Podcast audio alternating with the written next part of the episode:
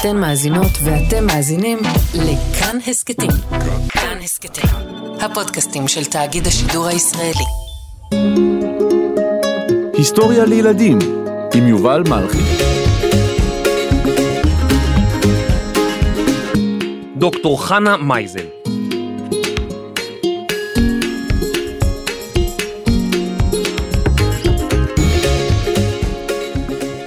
שלום עלמות, שלום עלמים, או בעברית מדוברת, שלום ילדות, שלום ילדים.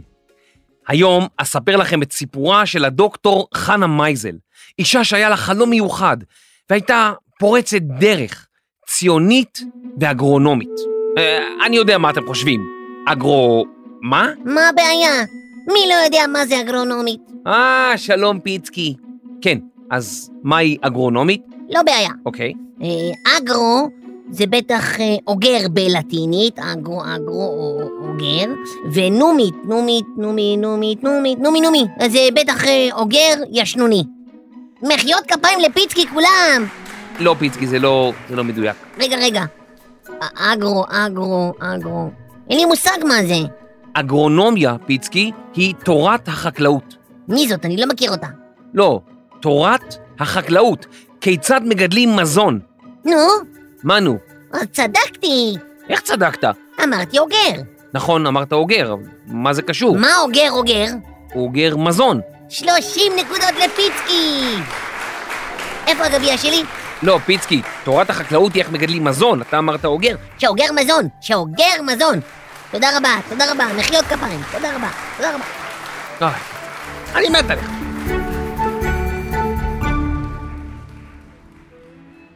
חנה מייזל נולדה בשנת 1883 באימפריה הרוסית, במדינה שכיום נקראת בלרוס, ומכונה גם רוסיה הלבנה. או, קר שם. היא גדלה בעיר גרודנו, והייתה הילדה החמישית מבין 12 ילדים.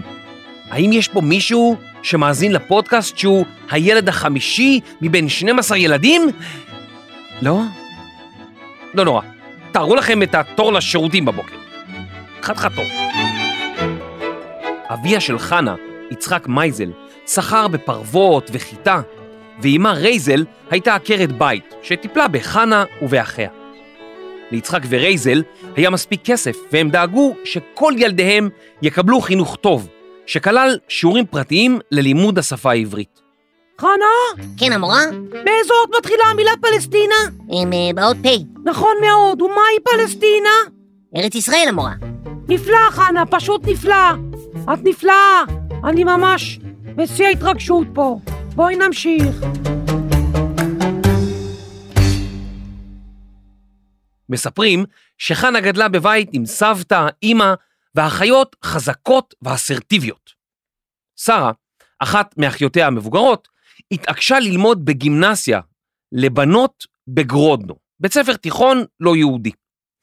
ולמרות שאביה של חנה היה יהודי אורתודוקסי, שומר תורה ומצוות, הוא נתן לבנותיו ללמוד בתיכון הזה, כדי שירכשו את ההשכלה הטובה ביותר. בגיל 12 סיימה חנה את לימודיה בבית הספר היסודי, ועברה לתיכון, שנקרא אז גימנסיה. שם היא נחשפה לחלום הציוני. הצטרפו עוד היום לפועלי ציון, יחדיו נקים בארץ ישראל את מדינת הפועלים של העם היהודי. פועלי ציון היה ארגון ציוני, שאחד מחבריו היה דוד גרין, לימים דוד בן גוריון, ראש הממשלה הראשון של מדינת ישראל. חברי האגודה האמינו שארץ ישראל צריכה להיות מדינה שוויונית, ושהאזרחים והאזרחיות יתקיימו מחקלאות ומעבודת כפיים. חקלאות מגיעה מן המילה הארמית חקל, שמשמעותה שדה, ומטרת החקלאות היא ליצור מזון על ידי גידול יבול ועופות. ועבודת כפיים זו עבודה פיזית כמובן. פעם עבדתי בזה. או, שלום פיצקי. זאת עבודה לא פשוטה. איזה עבודה? עבודת כפיים? מה עשית בדיוק? הלכתי להצגה מצחיקה, וכל הזמן מחאתי כפיים. וואי, איך כאבו לי הכפיים, יא בלולי. לא, פיצקי. עבודת כפיים זאת עבודה פיזית, עם הגוף. נו, עבדתי עם הגוף, עם הידיים שלי, זה חלק מהגוף, לא? והם זזו וזזו, תנסה אתה למחוא כפיים שעה שלמה. כן, אבל זו עבודה שדורשת מיומנות מסוימת, איזשהו כישרון. אוקיי, שים לב לסוגי מחיאות הכפיים שאני יודע לעשות.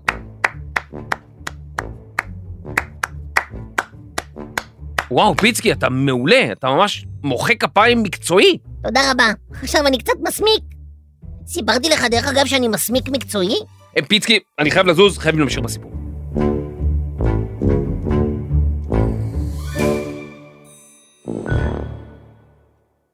לפני כ-120 שנה, בני נוער יהודים צעירים שגרו באירופה החלו להשתכנע שצריך לעלות לארץ ישראל, למרות תנאי המחיה הקשים. באותם ימים, החיים באימפריה הרוסית היו גם כן קשים מאוד, ויהודים סבלו מאלימות ומחוסר שוויון. חנה הצעירה הוקסמה מהרעיון לעלות לארץ ישראל. היא הצטרפה לארגון פועלי ציון ולימדה ספרות ועברית. בדיוק כמו שלמדה בילדותה, חנה האמינה שכל יהודי צריך לדעת לדבר עברית. השלטונות ברוסיה התנגדו לתנועות ציוניות, ופעם אחת, לאחר שפרצה שביתה במפעל בו עבדו חברים מארגון פועלי ציון, חנה נאסרה למשך חודש ימים. אבל רוחה לא נשברה. חנה הפכה לראשת האגודה של פועלי ציון, ורצתה להכין את עצמה היטב לקראת העלייה לארץ ישראל. היא החלה לחקור מדוע אנשי העלייה הראשונה נכשלו. בכתבים מסוימים נכתב כי הכישלונות הללו היו בשל חוסר המוכנות של נשים לתנאים בארץ ישראל. העלייה הראשונה החלה בעצם בשנת 1882, והיא הייתה הפעם הראשונה בעידן המודרני בה עלו עשרות אלפי יהודים מתימן ומאירופה לארץ ישראל. חנה הבינה שאנשים שעלו לארץ ישראל כנראה לא הכינו את עצמן לעבוד בשדה ובחוות. לדעתה, כדי להגשים את החלום הציוני, היה עליהן להיות חקלאיות, ואפילו אגרונומיות. אגרונומיה, זוכרים את המילה המסובכת הזאת? אגרונומיה זו תורת החקלאות, ואגרונומית היא מומחית לחקלאות. ברגע שחנה הבינה מה היא צריכה ללמוד, היא מיד ניסתה להתקבל למוסדות חינוך שונים ברוסיה, שהציעו לימודי אגרונומיה, אך מכולם קיבלה אותה תשובה. גברת מייזל היקרה, דחינו את בקשתך למוסד הלימודים, מאחר ולימודי חקלאות אינם מיועדים לנשים. ברוסיה של אותם שנים, נשים היו אימהות ועקרות בית. בטח ובטח לא חקלאיות ומנהלות חווה שעובדות בשדות. אבל חנה לא התכוונה לתת לזה לעצור אותה. בשנת 1905 היא נסעה לייצג את פועלי ציון בקונגרס הציוני בבאזל שבשוויץ. הקונגרס הציוני היה כנס מאוד גדול, שבו נפגשו כל נציגי המפלגות והאיגודים היהודיים ברחבי אירופה. יזם אותו בנימין זאב הרצל, חוזה מדינת היהודים. כבר שמעתם את הפרק עליו? כשהסתיים הקונגרס, חנה הייתה חדורת מטרה. היא החליטה שתעשה כל שביכולתה כדי להיות מוכנה לעבודת אדמה בארץ ישראל. לכן, היא נשארה בשוויץ והמשיכה במסעה להפוך לאגרונומית. היא נרשמה למדעי הטבע באוניברסיטה, אבל אז היא גילתה שרוב היום יושבים בכיתה ומדברים ומדברים ומדברים על צמחים. זה אמנם היה מעניין, אך חנה רצתה יותר, היא רצתה לחוש את האדמה בידיה, להריח אותה, לחרוש, להדור ולשתול. לכן ברגע ששמעה שבעיר נידרלנדס נפתחים לימודי גננות לנשים, היא נסעה לשם ולמדה במשך שנה שלמה. משם היא המשיכה בלימודי גננות באוניברסיטה בצרפת, ועבדה בתחנת ניסיונות לירקות ולמטעים. תחנת ניסיונות היא מעבדה בטבע, שבה חוקרים ומוצאים את התנאים הכי טובים והכי יעילים לגידול ירקות, פירות וצמחים. פייר, אם נשתול את המלפפון באדמה לחה, הוא יגדל מהר יותר? אה, שאלה טובה, חנה. אני חושב שכן, וגם רצוי שנשמור על מרחק בין מלפפון למלפפון. כך יהיה להם יותר מקום אה, לגדול אה, ולגדול. ומה לגבי תפוח אדמה ובטטות, וצנונית, ו- וכרוב, וגזר, וקולורבי, ו- וארטישוק ירושלמי, ובמיה, וברוקולי, ואספרגוס, וגזר, ודלעת, וגמבה, ואבטיח, ומילון, וחציל, וכרוב, וכרובית?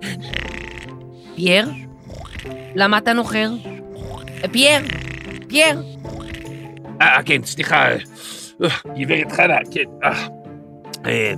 אז אה, כן, איפה, איפה היינו? רצית, אה, רצית לברר לגבי... אה, נכון, לפת וסלרי, עגבניה ופטרוזיליה, שמיר, שום תירס ושומר, תרד וגם צנון, וגזר ודלעת וגמבה ואבטיח ומלון וחציל וכרוב וכרובית. פייר, למה אתה נוחר? פייר, פייר.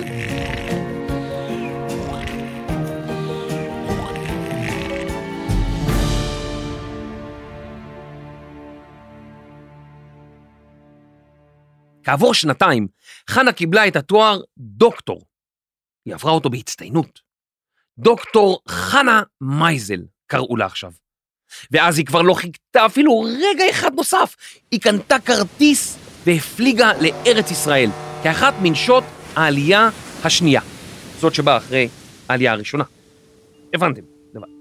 כשסוף סוף עגנה האונייה בארץ, חנה הנרגשת כבר רצתה להשתמש בכל הידע שלמדה. היא הגיעה למושבות וחיפשה מקום קבוע לעבוד בו, כאגרונומית. אבל ההתחלה לא הייתה קלה. כמעט תמיד התחלות הן לא קלות. חנה עברה בין המושבות, ראשון לציון, פתח תקווה ורחובות, אך לא מצאה עבודה לנשים בשדות. כמו ברוסיה, בארץ ישראל נשים עבדו בעיקר כמכבסות וכמבשלות במטבח. חנה החליטה להצפין, זאת אומרת, לנסוע צפונה, ונסעה לסג'רה שבגליל, כיוון שהיא שמעה על פרויקט שיזמה מניה שוחט, מנהיגה ציונית, ובו נשים עבדו בשדות לצד הגברים. הן חרשו, קצרו, העמיסו תבואה כבדה, עשו כמעט הכל. אך דבר אחד עדיין היה אסור להן, לזרוע ולשתול. אלו היו עבודות השמורות רק לגברים. רק גברים הבינו עבודות שכאלה. ואז נזרע, נזרע, נזרע במוחה של חנה רעיון. אולי נשתל, נשתל, או נזרע. וכאלה חקלאית, היא טיפחה והשקטה את הרעיון היטב. היא חשבה, אני אקים חווה ללימוד חקלאות לנשים בלבד. כך ילמדו ויתנסו הנשים היהודיות בגידול ירקות, בגידול עופות ובמחלבה, ויהפכו לחקלאיות. חנה האמינה שנשים צריכות למצוא את קולן הייחודי והנשי שלהן כחקלאיות. היא כמובן לא התכוונה שנשים צריכות לשיר על צמחים וירקות. אוי לא, אמרתי לשיר. אוי לא.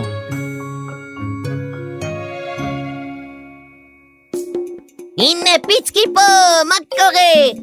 צנוניות ואפוניות, מסרבים להיות אויבות. לא, פיצקי, לא, פיצקי, מה, אנחנו באמצע פרק, תן לי רגע, אני, חנה מייזל, הילדים רוצים לדעת אם היא הצליחה להקים חווה, לא הצליחה, אולי נכשלה בכלל, ו... תן לי, תן לי רגע עוד שיר אחד קטן. טוב, קטן וזהו. פטרוזיליה עותרת, פטרוזיליה עותרת, היום בסלט צריך להחליט מה שמים, פטרוזיליה עותרת. אוקיי, פיצקי, זה היה מצוין, אה, תודה, ונתראה... רגע, רגע, אחרון, אחרון. טוב, פיצקי, באמת, באמת, אני חייב, זה פרק כבר יהיה ארוך מדי, אני חייב להמשיך. אוקיי. תביאו שניים, תביאו שלושה, תביאו ארבעה מלפפונים. תביאו קערה בינונית או גדולה, וגם כמה גזרים. תביאו ארבעה, תביאו חמישה, תביאו שש עגבניות. תקצצו אותם דק, ערבבו את הכל והוסיפו כמה פטריות. סלטים זה שמחה, סלטים זה ברכה. הוסיפו קצת שמן זית, תרגישו בבית, אולי מלח פלפל, ככה מכינים סלט בישראל. טוב, נהייתי ממש רעב, אני חייב איזה סלט דחוף, סלט זה כל כך בריא, זה כל כך בריא, זה, זה עושה אותי חזק, כמו, כמו עגבניה. פיצקי, להתראות, תודה. חנה מייזל האמינה שיש שוני בין גברים לנשים, ושלא צריכה להיות תחרות בין המינים. כל אישה, לדעתה של חנה, צריכה למצוא את התחום הנכון עבורה. ויותר מזה, נשים צריכות להמציא תחומים חקלאיים חדשים המתאימים רק להן. כדי להוכיח שהן מסוגלות להיות חקלאיות, חנה אספה נשים בחווה בסג'רה, ובשקט בשקט הגתה רעיון. אני אעשה את זה. חנה, לא שומעים! חנה, קצת יותר בקול, הוא אמר בשקט בשקט, אבל תדברי קצת יותר חזק, לא, לא שומעים כלום. ששש, כולם להיות בשקט, יש לי רעיון. אנחנו הולכות לזרוע גינת ירק. מה? מה פתאום? אמרו שאסור לנשים, רק גברים יכולים. אנחנו נוכיח להם שגם אנחנו יכולות. כבר מצאתי מקום נהדר, מאחורי גבעה מרוחקת. שם אנו נזרע ונשתול. בואו אחריי, ושמרו על כך בסוד. חנה הוציאה את התוכנית הסודית שלה לפועל, והיא עבדה. גינת הירק גדלה וצמחה, והוכיחה שנשים יכולות להיות חקלאיות מצוינות.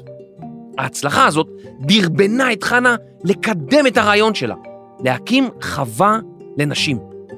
אך באותה שנה, אחותה של חנה הלכה לעולמה, והיא נאלצה לשוב לרוסיה כדי לבשר זאת להוריה. כשחזרה לארץ, היא החלה לעבוד בכרם זיתים בכרמל, המשיכה לתכנן את החווה שלה, ואפילו כבר הייתה לה תלמידה ראשונה די מוכרת, רחל בלובשטיין, או בשמה המוכר, רחל המשוררת, אשר כתבה שירים מרגשים על ארץ ישראל. ויש לנו עליה פרק מקסים. לא שרתי לך ארצי, ולא פארתי שמך, בעלילות גבורה, בשלל קרבות, רק עץ ידיי נטעו, חופי ירדן שוקטים, רק שביל כבשו רגליי, על פני שדות. רחל ונערות נוספות עבדו בפרדסים של המושבה רחובות כפועלות. בינתיים, סיימה חנה להכין את תוכנית החווה. היא הכינה תרשים מסודר, תקציב, מיקום ועוד רעיונות רבים וטובים. בשנת 1910 היא טסה לאירופה כדי להשיג מימון עבור החווה שלה, חוות העלמות. כך היא קראה לה. עלמות, בעין, הן נשים צעירות.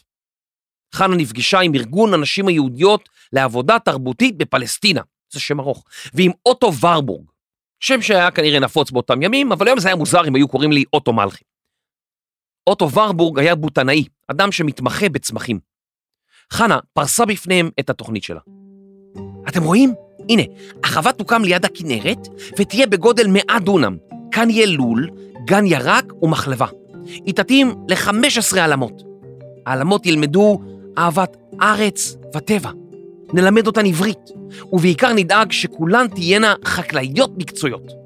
מה דעתכם? תשקיעו בנו. חנה הגיעה מוכנה וחדורת מוטיבציה, והצליחה לשכנע את ארגון הנשים ואת אוטו לתמוך בחווה. היא חזרה לארץ כדי להגשים את החלום שלה, אבל שוב, ההתחלה לא הייתה קלה. החווה הראשונה שהוקמה הייתה תחת חוות פועלים אחרת עם מנהל משלה, והעלמות קיבלו שכר נמוך. חנה לא התכוונה לוותר, היא התעקשה להקים חווה משל עצמה, ולאחר שבעל החווה עזב, היא הקימה קיר. ממש הפרידה בין הפועלים לפועלות, והפכה את החווה שלה לחוות עלמות בלבד. באותה שנה הייתה שמחה כפולה. חנה התחתנה בחוות כנרת עם בן זוגה, אליעזר שוחט, וגם אחותה של חנה, לאה, התחתנה באותו היום ובאותו המקום. סימן טוב ומזל טוב ומזל טוב סימן טוב, סימן טוב ומזל טוב, מזל טוב וסימן טוב, יהי לנו.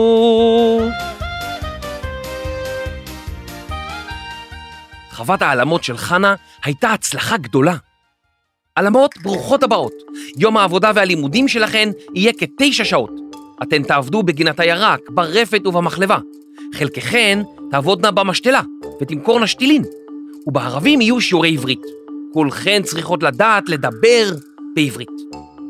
השפה העברית הייתה חשובה מאוד לחנה, ולא פלא שהיא הפכה חשובה גם לעלמות בחווה, והן שוחחו בעברית עם הפועלים סביבן.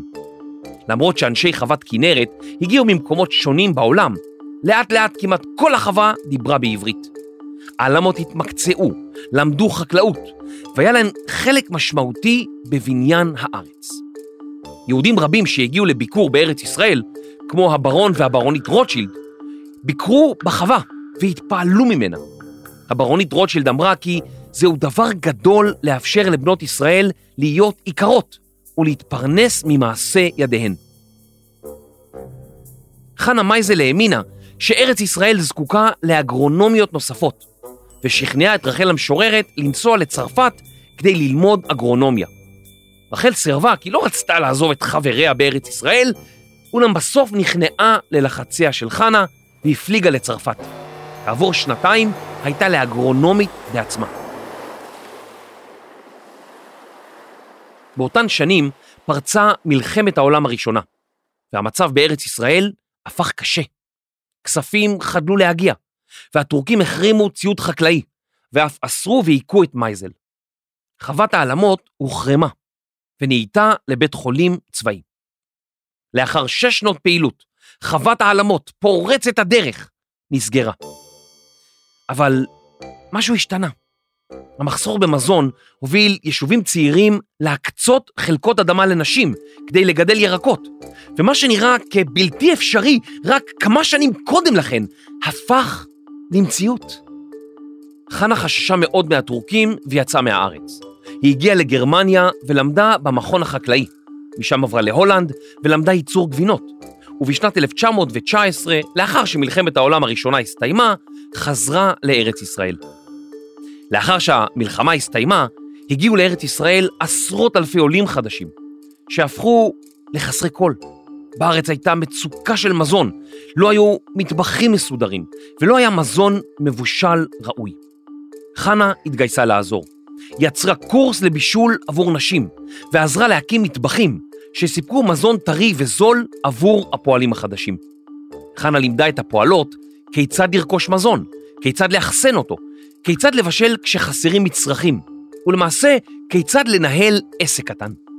חנה לא זנחה את אהבתה לחקלאות, והקימה גן ירק בתל אביב, הניחה כוורות ובנתה לול תרנגולות.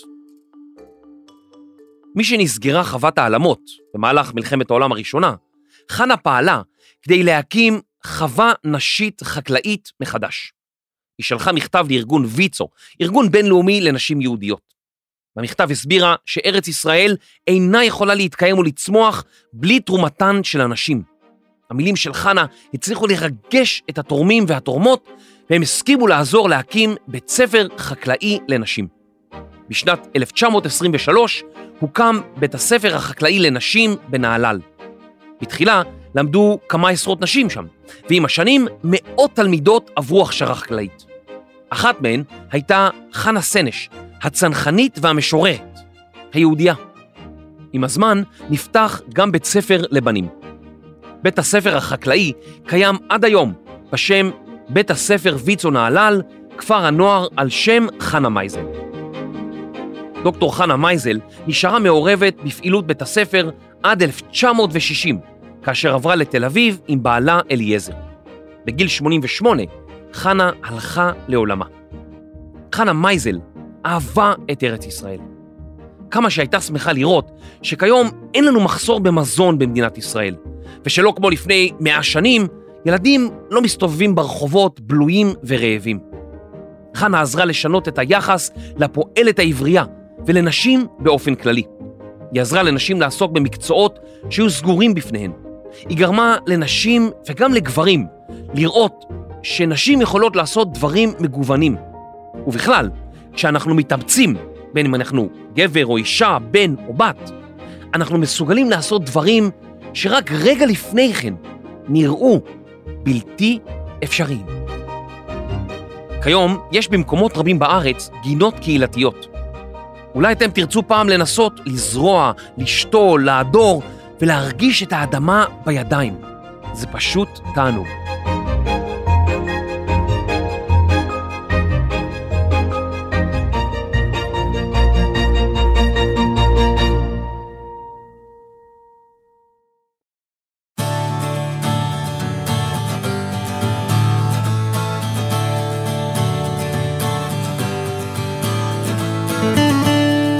מחקר, כתיבה ושתילת דוקטורים לחקלאות. עדי הררי. מחקר קריינות, והקים במיוחד לפרק חוות למות. לא, לא ידעתי, על, למות, למות, זה יובל מלכי. עריכת לשון ונהיגה בעגלה עם סוסה בשדה עת, דינה בר מנחם. עיצוב פסקול מיקס ורעשים של מעדר. מגרפה. עת חפירה. קלשון. גור כלבים. אה, טובה, רחל רפאלי. הפקה, והאנשים שהקימו גינה קהילתית אצלם בבית. טל ליסן, אייל שינדלר ורני שחר. אני יובל מלכי, היסטוריה בילדים.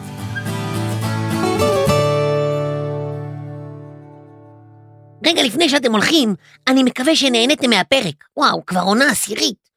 נשמח מאוד אם תדרגו אותנו באפל ובספוטיפיי, ואפילו כתבו משהו קצר על הפודקאסט. זה עוזר לנו מאוד. נשמח לראות אתכם בקבוצת הטלגרם שלנו, היסטוריה לילדים, ואתם מוזמנים להאזין לפרקים נוספים של היסטוריה לילדים בכל יישומוני ההסכתים, יישומון כאן וכאן לרכב. תודה. היי, פיצקי, מה אתה עושה? זה התפקיד שלי. טוב, עשית את זה כל כך יפה. נשיר, נשיר.